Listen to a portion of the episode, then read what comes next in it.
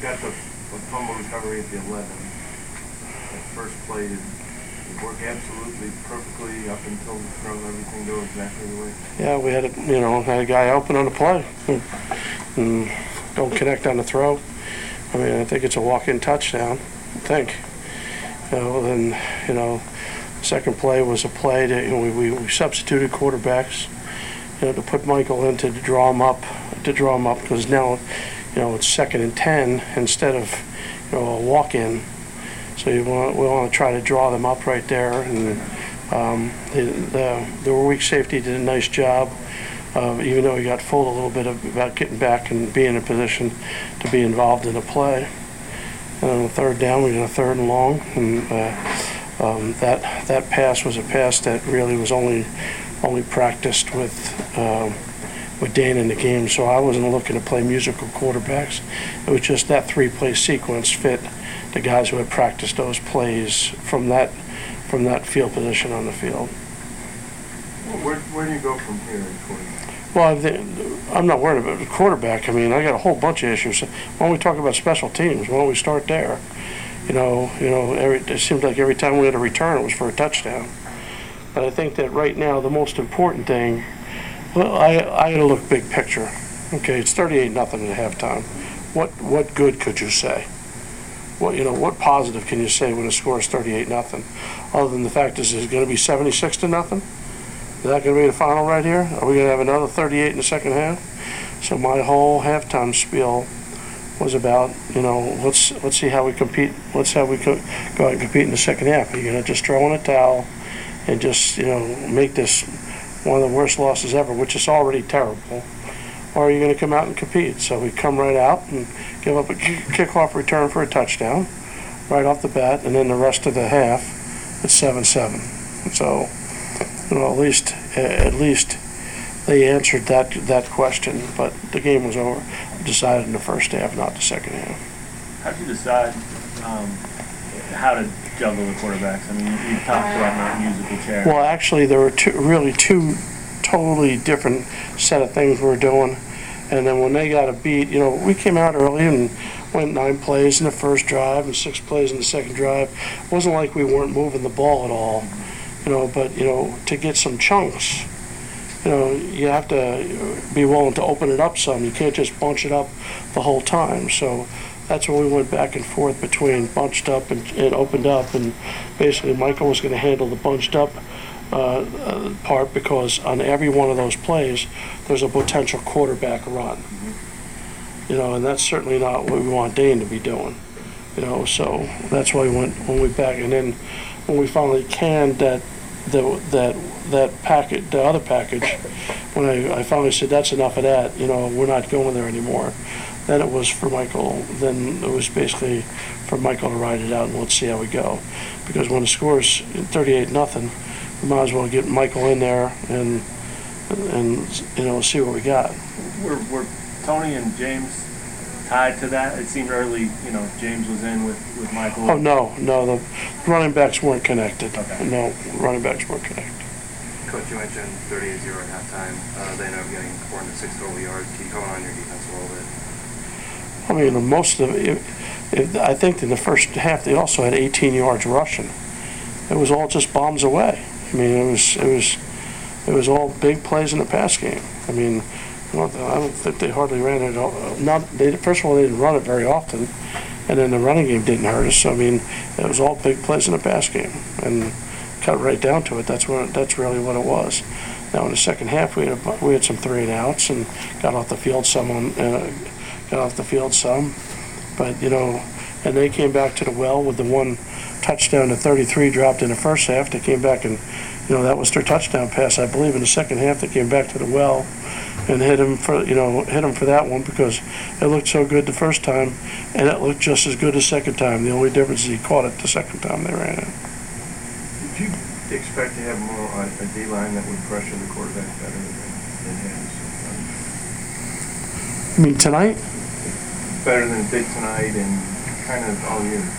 Well, see, the catch twenty-two when you get Landry, who was, who was, who was throwing the ball very effectively tonight, is you blitz him, and you're gonna see that some of these big plays are on blitzes. Okay, you blitz him, you get one-on-one, he has a chance of exposing you. Okay, you sit back and just, just rush him with four, okay, he has more time, he has a chance of exposing you. So, and when you're playing you have to go, I think Dave, all year long has done a pretty good job of mixing and matching, you know, to try to, to, you know, whether you get four men rushing or more than four guys rushing, to try to get, you know, try to make the quarterback uncomfortable. Tonight it didn't work so well. put a lot of emphasis on playing competitive football. Is there any concern about how guys will respond after a game if it wasn't real competitive? Well, that's what was my question was the second half. I mean, look, it- it's a 60-minute game, all the points count. 52 to 7 is 52 to 7 is a butt kicking.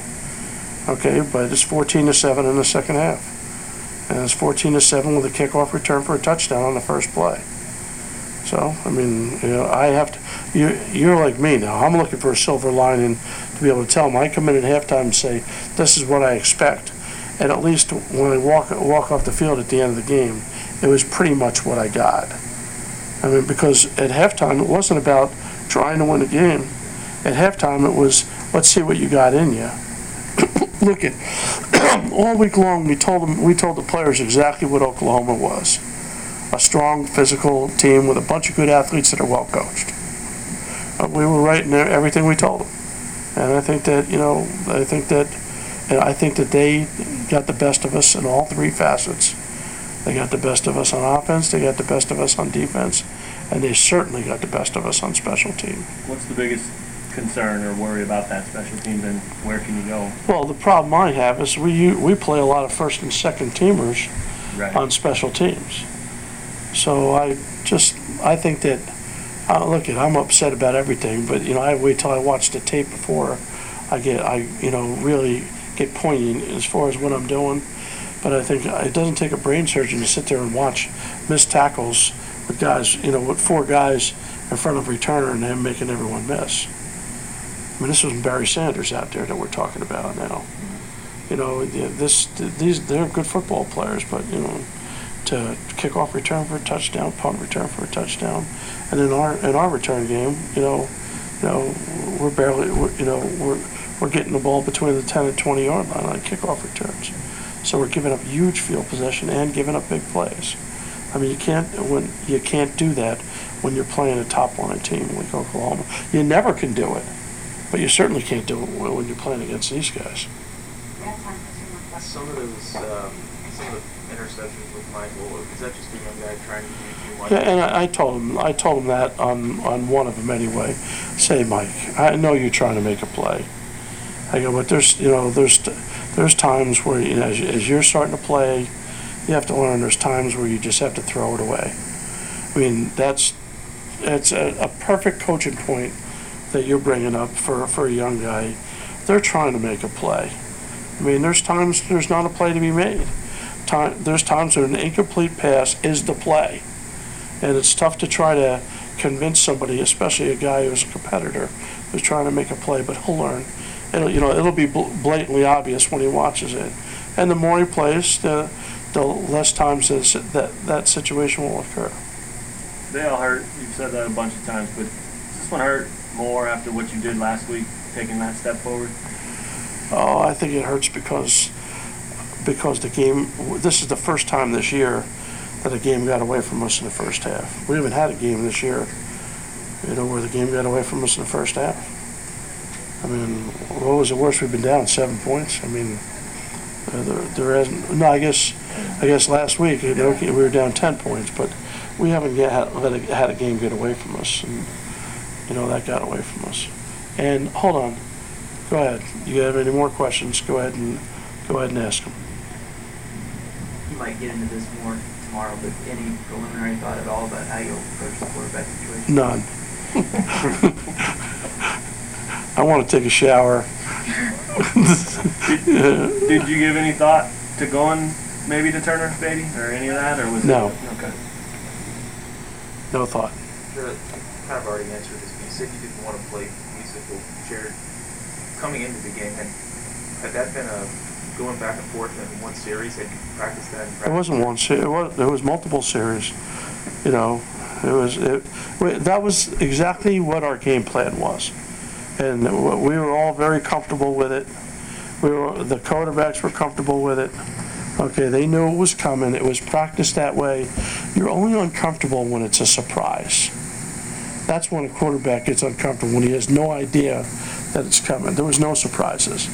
You know, I, I've been around this, you know, around, around this business for a long time and know that hand, handling a quarterback is a little different than handling any other position. And I think that, you know, with everyone knowing exactly what, how everything was gonna play out, you know, you know, it it was, it was handled just fine.